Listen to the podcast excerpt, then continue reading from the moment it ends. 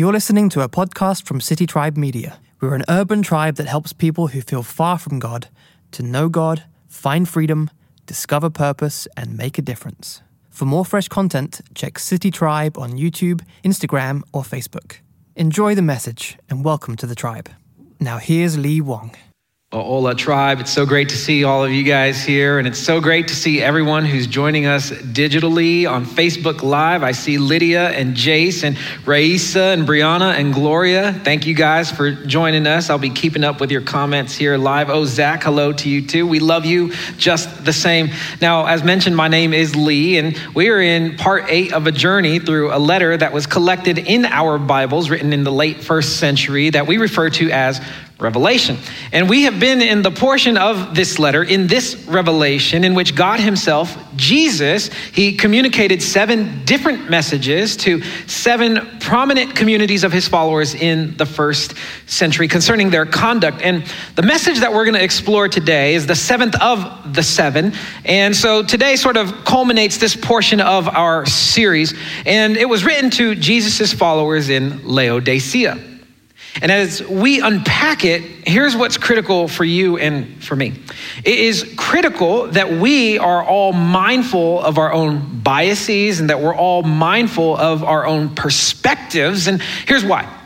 See, our experiences with our parents, or perhaps our sports coaches in school, or a screaming drill sergeant, or maybe our emotionally unhealthy boss, all of that can color for us what we think and what we uh, imagine whenever we see and hear words like correction or rebuke or discipline. And so, what might come to mind for us when we hear or see those words is traumatic experiences when we were scarred with scathing words, or perhaps even for some of you, unfortunately, you're reminded of the time that you were physically struck in order to be taught a lesson. And so when we read Jesus' message to the Laodiceans, it's easy to project onto Jesus' words what we think about rebukes and corrections and discipline. You see, in his message, Jesus used some seemingly harsh and seemingly critical rhetoric.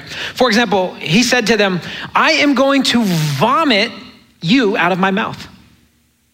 Seems a little harsh, right?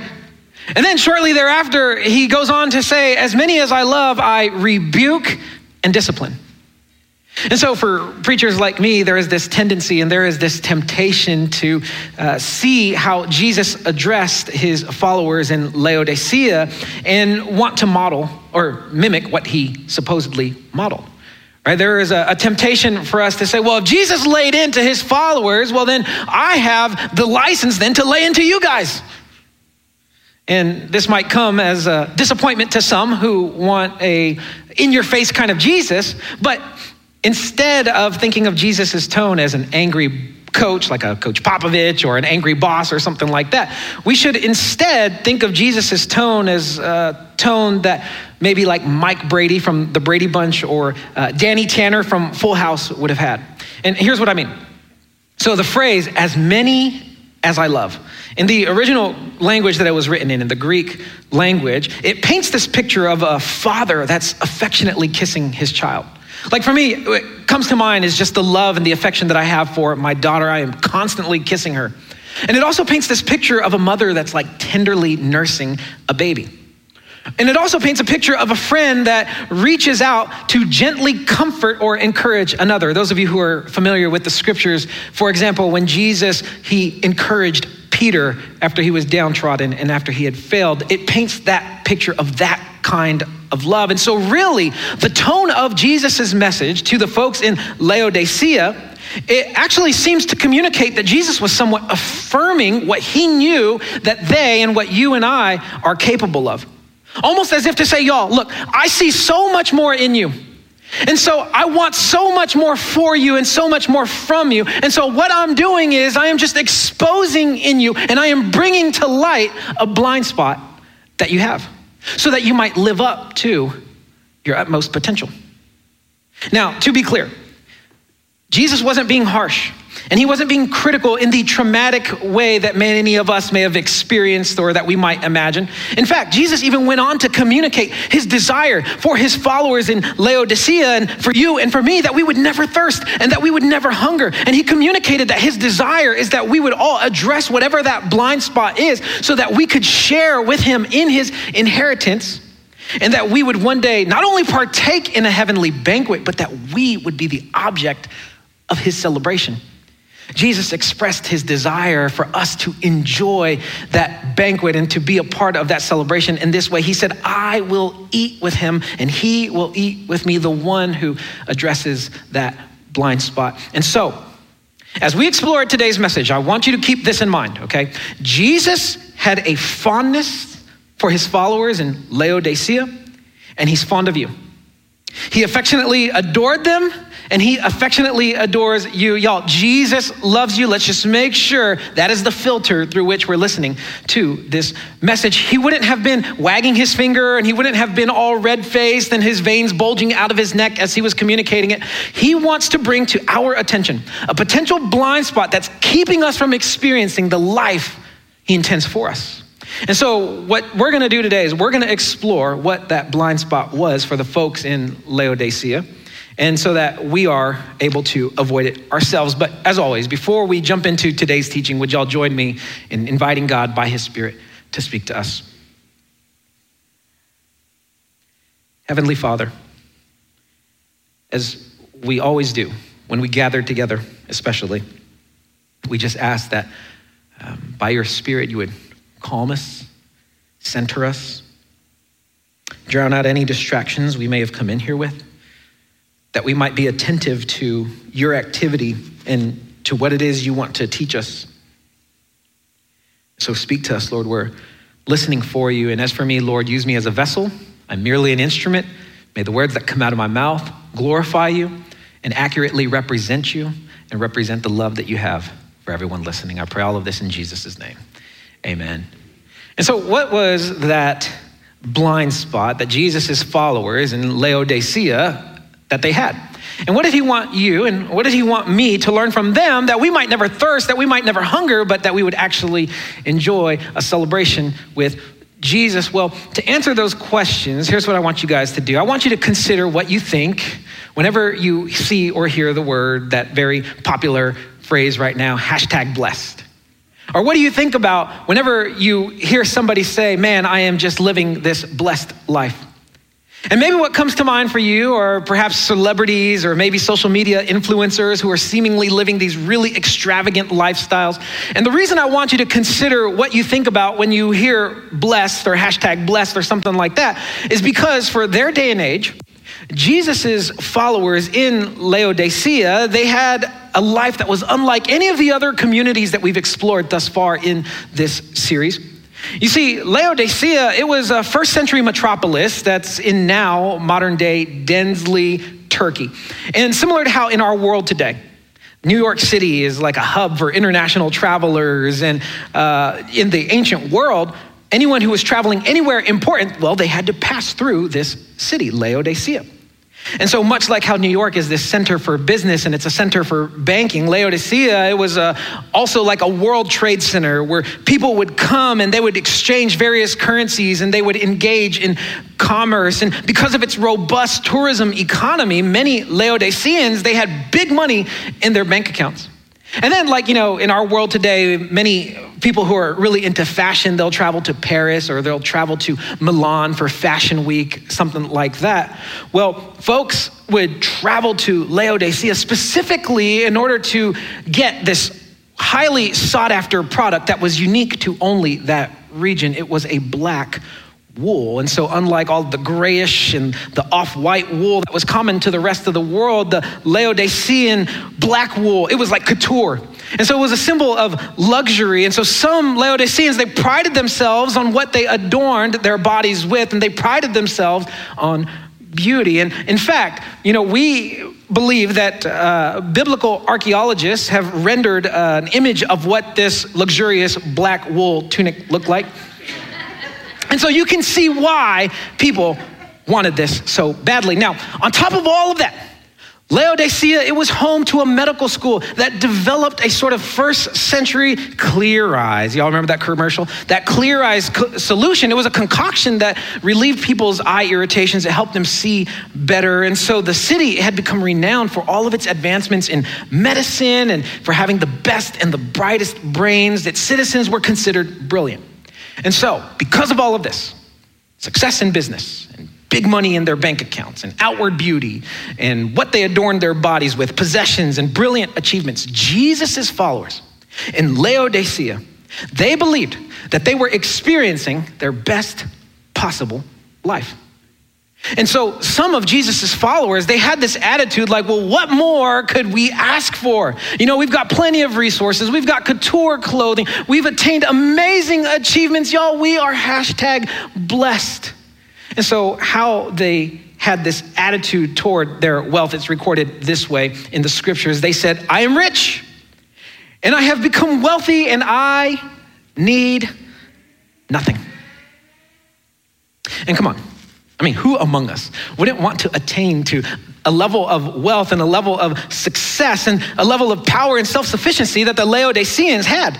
I mean, isn't that what we all work for anyway? Why we put away in our 401ks and why we try to have an inheritance for our children and our grandchildren. I mean, I absolutely would love a little bit more money in my bank account. And I would love to shore up all sorts of resources to be able to build a successful portfolio that I can pass on to my kiddos, my descendants. And I, of course, I want to look presentable, right? I don't want to be all frumpy. And it does, in fact, feel good to achieve something that I've worked hard for. And so, admittedly to me, the Laodicean followers, their lives, they actually appeared to be incredibly appealing. And I totally understand why they believed they were living their best possible life, why they felt they were hashtag blessed. And it's to this belief, and it's to this attitude that they needed nothing, that they had everything that they needed, that Jesus directed his message to the Laodiceans and how Jesus began his message to them. It suggests that they had been completely misinformed or they were completely uninformed, and he had a desire to raise their awareness so that they would be able to live up to their highest potential. He wanted to raise their awareness about what they actually needed and what they really didn't. They had a blind spot, and so what exactly was this blind spot? Well, to raise their awareness, as to what that blind spot in their thinking and their attitude was, Jesus, he identified himself in a way that alluded to a promise that had been recorded in the Jewish scriptures, our Old Testament. And that promise that communicated that the earth as we know it, it is going to one day pass away. And so technically, Jesus identifying himself in this way, he was saying that no one will need any of what they had attained and any of what they had acquired anyway. And so, this promise, it implied that blessings will actually only come from ever being in the presence of God. True blessings are associated with God's presence. The Jewish prophet Isaiah recorded that promise this way Whoever asks for a blessing will ask for a blessing in the presence of God by the God of, check this, the God of truth, or the God who, when he declares something, what he declares happens in the exact way that he declared it the so be it God, or as it's stated in Isaiah, the God of Amen.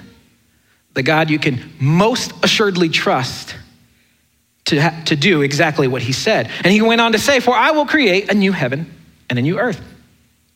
And so, alluding to this promise, one, that he's the God of the Amen, that whatever he says is going to happen exactly as he says it and that there is going to be a new heaven and a new earth. Jesus was essentially saying to the Laodiceans and to you and to me, y'all, you think that you need nothing because of your great wealth. But because of what I am going to do, as I have declared it, it's going to happen as I have said it, you actually don't even need any of what currently comprises of your wealth. Because I'm going to establish a new heaven and a new earth, you actually don't need any of what you're considering wealth. It's all going to pass away, it's going to be forgotten. And so Jesus, he communicated their blind spot as to just how invaluable their material matters were. He said, Thus says the God of truth, the God who declares what's going to happen, and it happens exactly as it's going to, the so be it God. Thus says the Amen, the faithful and the true witness, the originator of God's creation, the firstborn of God's new creation. And so let me ask you this Is it possible that, like the Laodiceans, that you've not considered that Jesus, whose resurrection proved that his word can in fact be trusted, have you considered or not considered that he's preparing a new world? And the world as we know it is going to pass away. And everything in it really is going to get burned up. Is it possible that you've not considered that our material wealth, that our bodies, all of our achievements, they have no real eternal value? And in the grand scheme of things, we don't actually need them. Well, Jesus then raised their awareness to the dangers of not realizing their blind spot, of not realizing that this world is going to pass away, that there is a new heaven and a new earth that will be established. And to raise their awareness, Jesus, he made a reference to the one feature in the city Laodicea that it lacked. And because the city lacked this particular feature, its citizens, they suffered. And whenever there were visitors that came into the city, they complained about it. So it was kind of like a shameful uh, thing to lack in their city. It was a sore subject. You see, the neighboring city, Hierapolis, it had a close to boiling but still bearable hot springs where folks would come and they would get into these hot springs, kind of like when we would get into a spa and it would be soothing and it would be rejuvenating and it would be revitalizing. And then its other neighbor, Colossae, it had for itself this feature. It had mountains with snow melted cold water. And you know, in those days, there weren't refrigerators or freezers, so there wasn't ice cubes. And so to get a refreshing beverage, it came directly from the mountain that had melted the snow. And yet, despite all of Laodicea's offerings, the city did not have for itself a source of pure and potable water, which in ancient times was referred to as living waters. And because it didn't have like a hot spring or it didn't have snowy mountains, uh, a source for living waters, well, the city thus had to irrigate water from its neighbors, Hierapolis and Colossae. And since the water had been transported several miles from the original source via stone pipes, well, by the time the water had arrived at Laodicea, it had become lukewarm and it had all sorts of particles in it. And they didn't have the treatment measures that we have today to purify the water. So when people would drink it, they would have the particles and sometimes they would have like the little bacteria and people would get sick. And so the best thing they could do was just, they would just spit it out. They would vomit out the lukewarm water. It wasn't enjoyable. And so, alluding to these consequences of not having proximity to a source of living water physically, Jesus essentially said to his followers, He said, Look, in the same way that your city doesn't have a close proximity to a living water source and you're not able to drink hot water, you're not able to enjoy cold water, well, your lives, they lack a proximity to the true source that will give you true blessings. Y'all catching my drift? Jesus brought awareness to what the Laodiceans lacked this way. He said, You are neither cold nor hot. Oh, I wish, I wish you had close proximity to a source of living water, that you were cold or hot. And so, because you don't have this close proximity to that source of living water, well, your lives, you're lukewarm.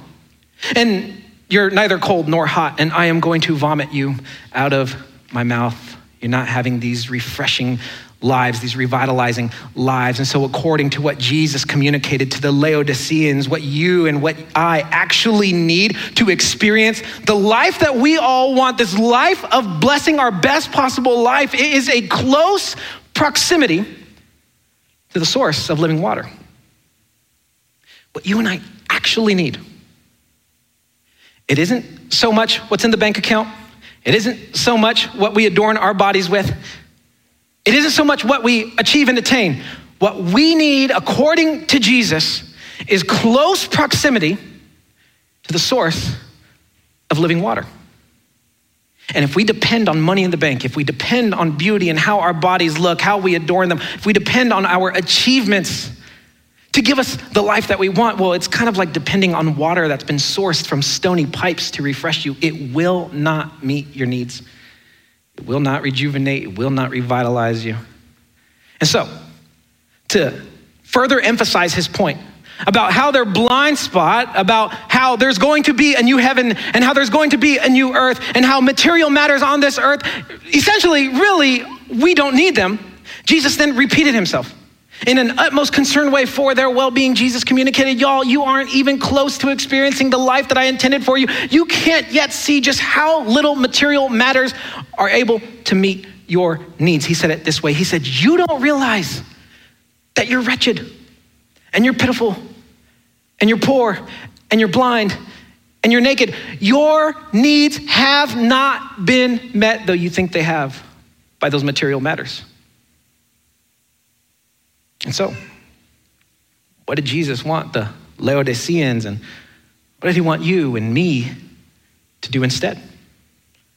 And so, based on his declaration that blessings come from being in the presence of God, and based on his declaration that he is the God of the amen, the God whose word can be trusted, that it's going to happen exactly as he declared that there is going to be a new heaven and a new earth, that this earth is going to pass away. He encouraged his followers to strongly consider drawing close to the living water source, the true living water. And in typical Jesus fashion, he did what he always does when he wants to make a point. So, three times, in three different ways, Jesus stated the exact same idea that we are to pursue proximity to his Holy Spirit.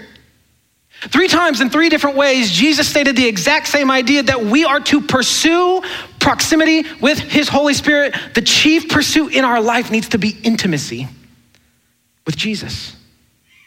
So, as if to say, y'all, let me supply you with the possession that is so pure and so invaluable that you will forever have a power and you'll forever have a peace and you'll have promise about your future that no money can buy. Jesus went on to say, I advise you to let me supply you with my spirit, to buy from me gold refined in fire so that you may be rich and he went on to say, Let my spirit be the couture that you clothe yourself with so that people see true beauty, my beauty, attractiveness. He said it this way and buy from me, or let me supply you with my spirit that is white clothes so that you may be dressed in your shameful nakedness not exposed. And then a third time, Jesus repeated that idea to drill it home into his Laodicean followers as if to say, Let my spirit be your source of wisdom and knowledge and be my source of awareness of my activity in the world so that you can have real sight, Jesus said, and buy from me. Let me supply you with my spirit and ointment to spread on your eyes so that you may see. And so Jesus, he urged the Laodiceans to recognize that their primary need is to pursue proximity to Jesus the Spirit. Your primary need, my primary need, a need that is eternal. It will not burn away with this world. It will move with us into the new heaven and the new earth, is that we are to pursue intimacy, proximity with the true source of living water, Jesus' Spirit.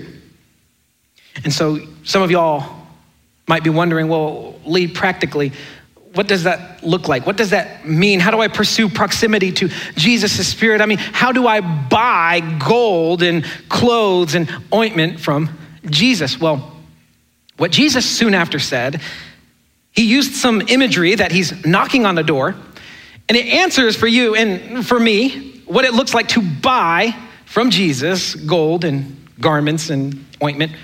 And this imagery that Jesus used, it's typically communicated uh, and explained by artist William Holman Hunt's painting that's titled The Light of the World. And so, this painting, what it illustrates is that Jesus is preparing to knock on an unopened door. He's outside of the door. And this door on the outside, it has no handle.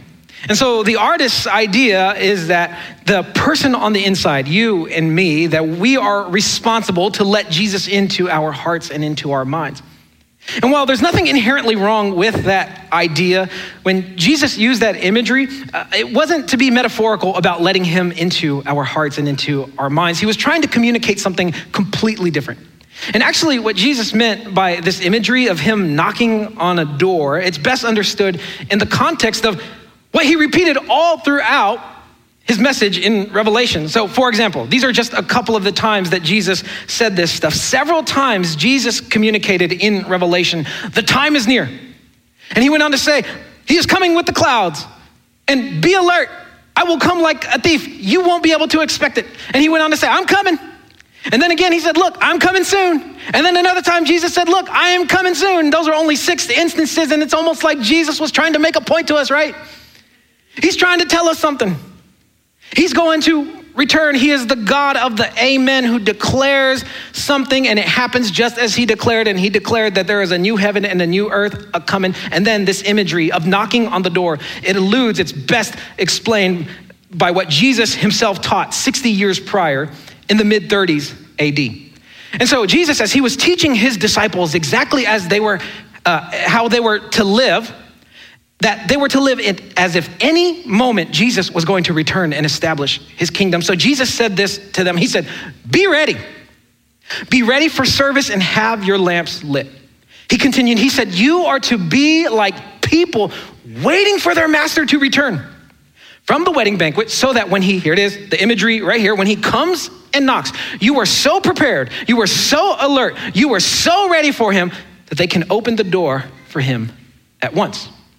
And so Jesus' imagery of him knocking on a door is about us being prepared. It's about us being ready. It's about us being on guard, anxiously and enthusiastically anticipating his return. And so, referencing this teaching that we just looked at right now, and then reinforced by his repeated message all throughout Revelation that the time for his return is near, Jesus then said, to the Laodiceans, and he says to you and to me, look, look, y'all, my return is so imminent that you guys need to be waiting on my arrival as if it's any moment. He said it this way See, I stand at the door and knock. It's like I'm already here. And so here's my point with all of this. Let's go back to the question where we started with this section.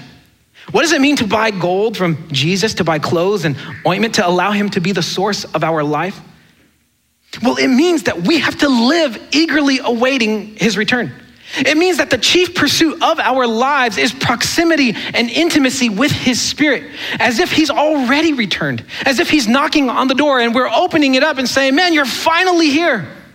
We have to have a constant consciousness, a continued conversation, an ongoing curiosity about who Jesus is and what is to come.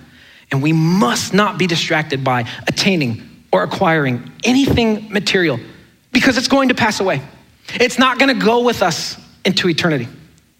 And so you might be wondering, all right, well, all right, understood, but like how practically does this help me experience this life to the full that Jesus is supposedly offering? Like, how does living as if Jesus' return is imminent, as if he's knocking on the door, how does that meet any of my needs? Well, I want to show you what allowing Jesus' spirit to meet your needs actually does. D O E S, what it does for you. All right, so when we live as if Jesus' return is imminent, at any moment, and we are on high alert, and so we're studying the scriptures and we're spending time daily in prayer, listening for what our Father wants to reveal to us, what actually happens by Jesus' design is we get a release of the neurochemical dopamine which is responsible for our sense of satisfaction. It's responsible for the sense of fulfillment that we experience. And then, if we continue to live our lives as if Jesus' return is imminent, as if he is knocking on the door, that he is basically here, and so we care for others as he commanded, and we give generously, we provide for the poor, and then we engage other people in tribes, right? We are in community with others. By Jesus' design, there is a release of the neurochemical oxytocin, which gives us this sense of security, it gives us a sense of belonging.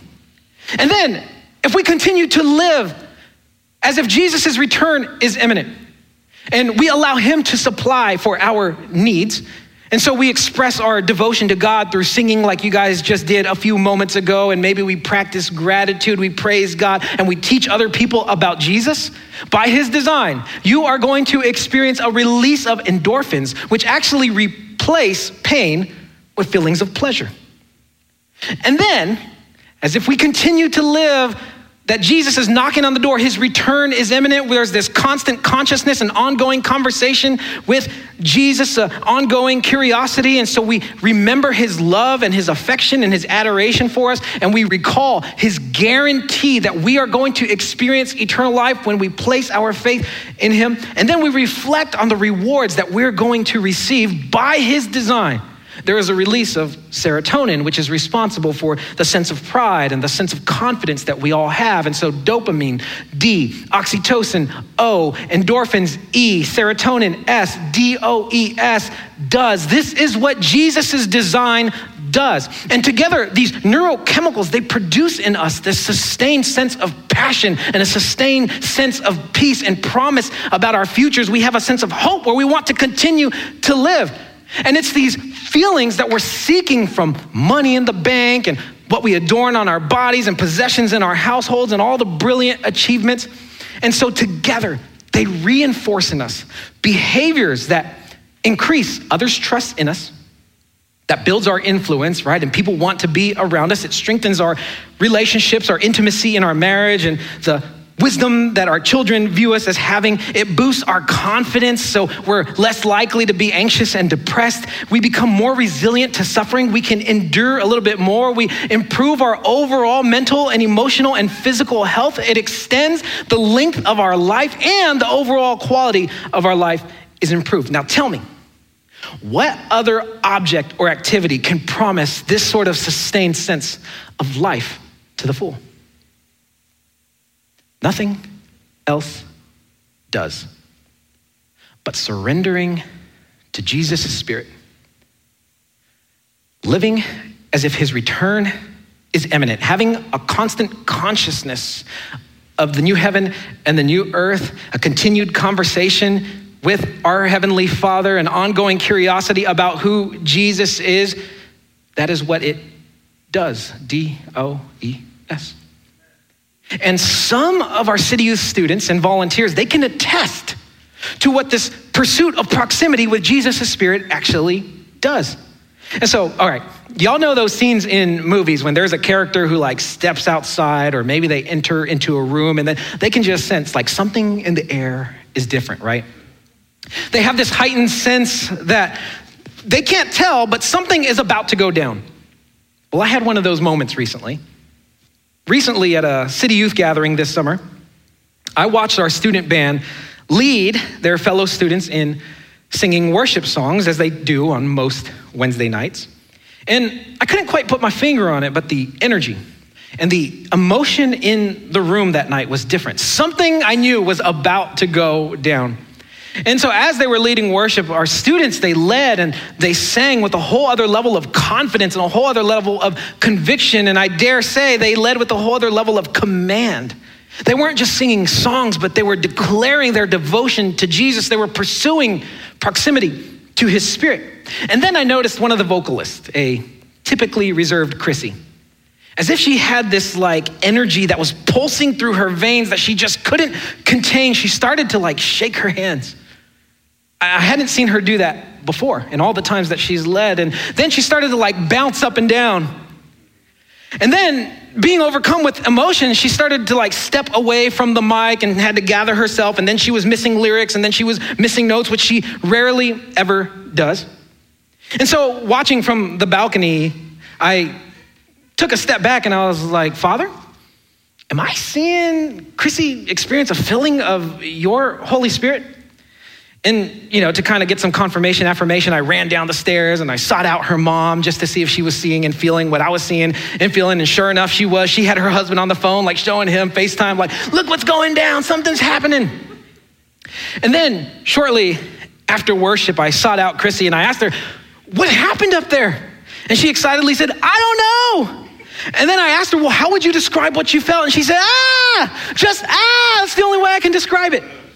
And then I learned that she was not the only student to have experienced such an emotion, such an energy backstage. One of our student drummers, Isaias, he was also overcome with an emotion. He was weeping tears of joy. And I'm sorry if that embarrasses you, bro, but check this.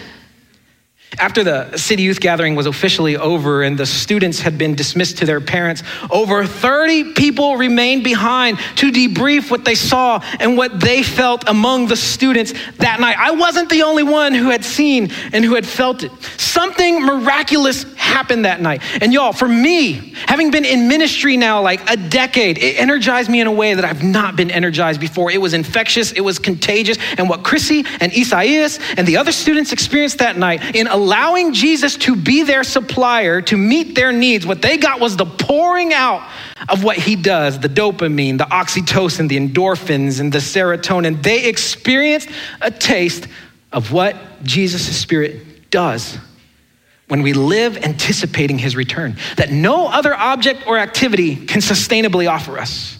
And what the students at City Youth and the volunteers all experienced is why Jesus affectionately, it's why he gently raised the Laodiceans' awareness that the proximity and intimacy was lacking. And so he wanted them to turn it up. It's what they truly needed. It's the only thing that is truly eternal. And this is why he said, As many as I love, I rebuke and I discipline. I expose to you the blind spot that you have. I bring to light an area of lack. I love you. I have an affection for you, an adoration for you. I created you. I know what you need. I want you to attain to your highest possible level, experience life to the full, a life of purpose and passion and peace and power and promise about the future. He wanted them to experience what his spirit does. And He wants you. And He wants me. He wants our tribe to experience just the same. And so, here's what I'm asking you guys to do I'm asking you guys to do exactly what Jesus advised the Laodiceans and you and me to do. I'm asking you to daily allow Jesus to supply your needs, to buy from Him gold, to buy from Him garments, to buy from Him ointment. Let his spirit adorn you. I'm asking you to daily surrender to his spirit. Live as if he's knocking on the door, that his return is imminent. So every morning when you wake up, here's what I'm encouraging you to do. Perhaps you just start the day saying, Father, I surrender to your spirit. I want to pursue proximity. I want to pursue intimacy. I want to know you more. So have your way in me. You be my source. You provide for my needs. And so I want us to practice that right now. Because I want you guys to experience the life that Jesus intends for you. I want us as a tribe to be a tribe that is led by his spirit. And so here's how we're to practice no matter where you're watching or listening, when you're watching or listening. However, you feel comfortable, I want you to create some mental and emotional space for you to be able to connect with Jesus' Spirit. And so, some of you might feel comfortable putting your hands out as if you're receiving a gift. Others of you might want to stand and put your arms up as if you're saying, Father, carry me. Others of you might just stay seated with your face in your palms, or you might come to the foot of the stage and get on your knees and sprawl out. But however you feel comfortable, right now, I just want you to give the Holy Spirit an opportunity to supply you what you need, to let Him do what He does. And let the words of this song be your declaration Father, I surrender.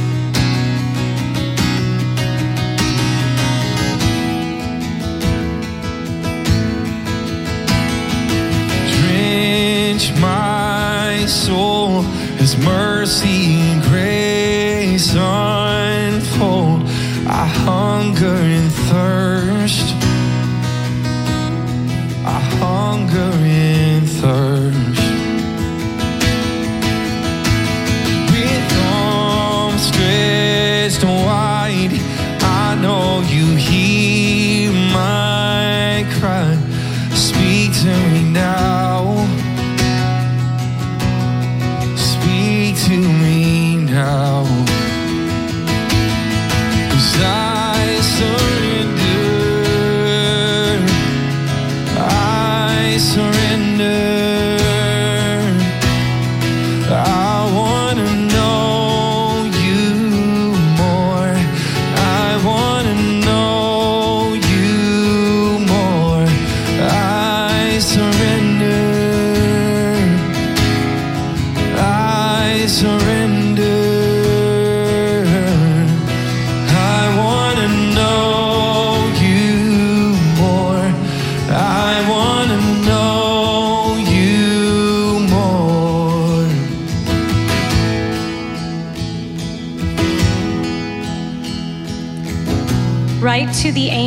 the church in Laodicea Thus says the Amen, the faithful and true witness, the originator of God's creation.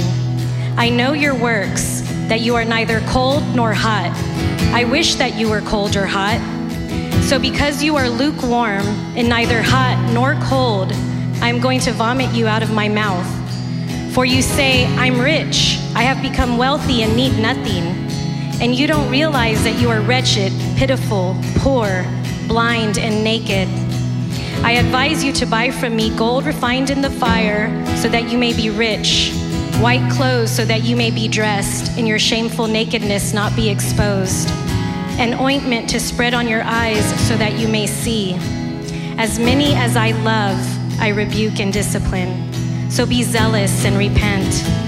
See, I stand at the door and knock.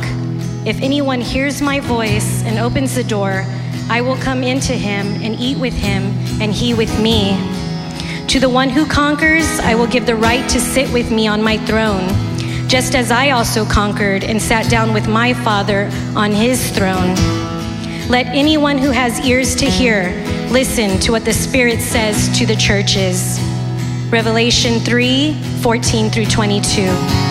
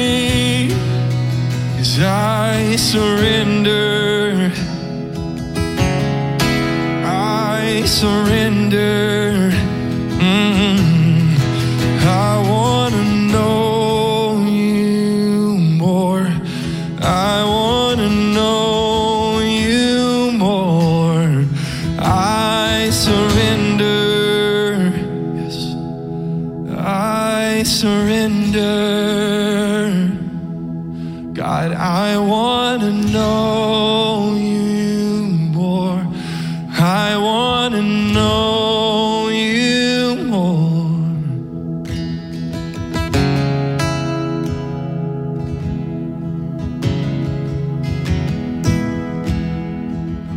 Had a place in your faith journey where you're willing to make that declaration that you surrender and you want to daily surrender and you want Jesus to be the source of all of your needs and all of your wealth and together with one voice and you guys joining us digitally i want you to say it out loud too or maybe put it in the chat on the count of three we're going to say together collectively one voice one tribe i surrender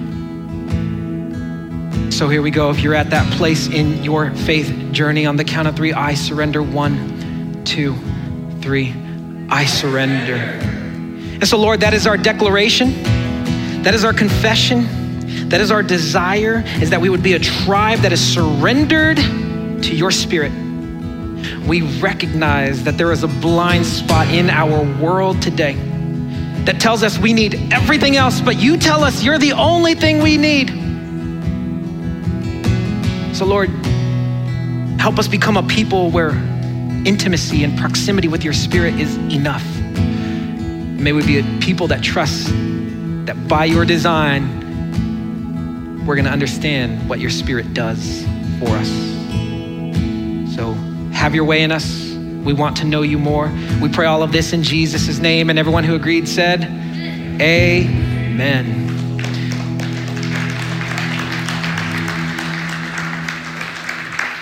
Well, brothers and sisters, uh, we know that the object of our devotion, the object of our affection is our heavenly Father. However, we do have a amazing servant here that deserves our honor. So can we give a big round of applause to Ryan Proudfoot for serving us so well today?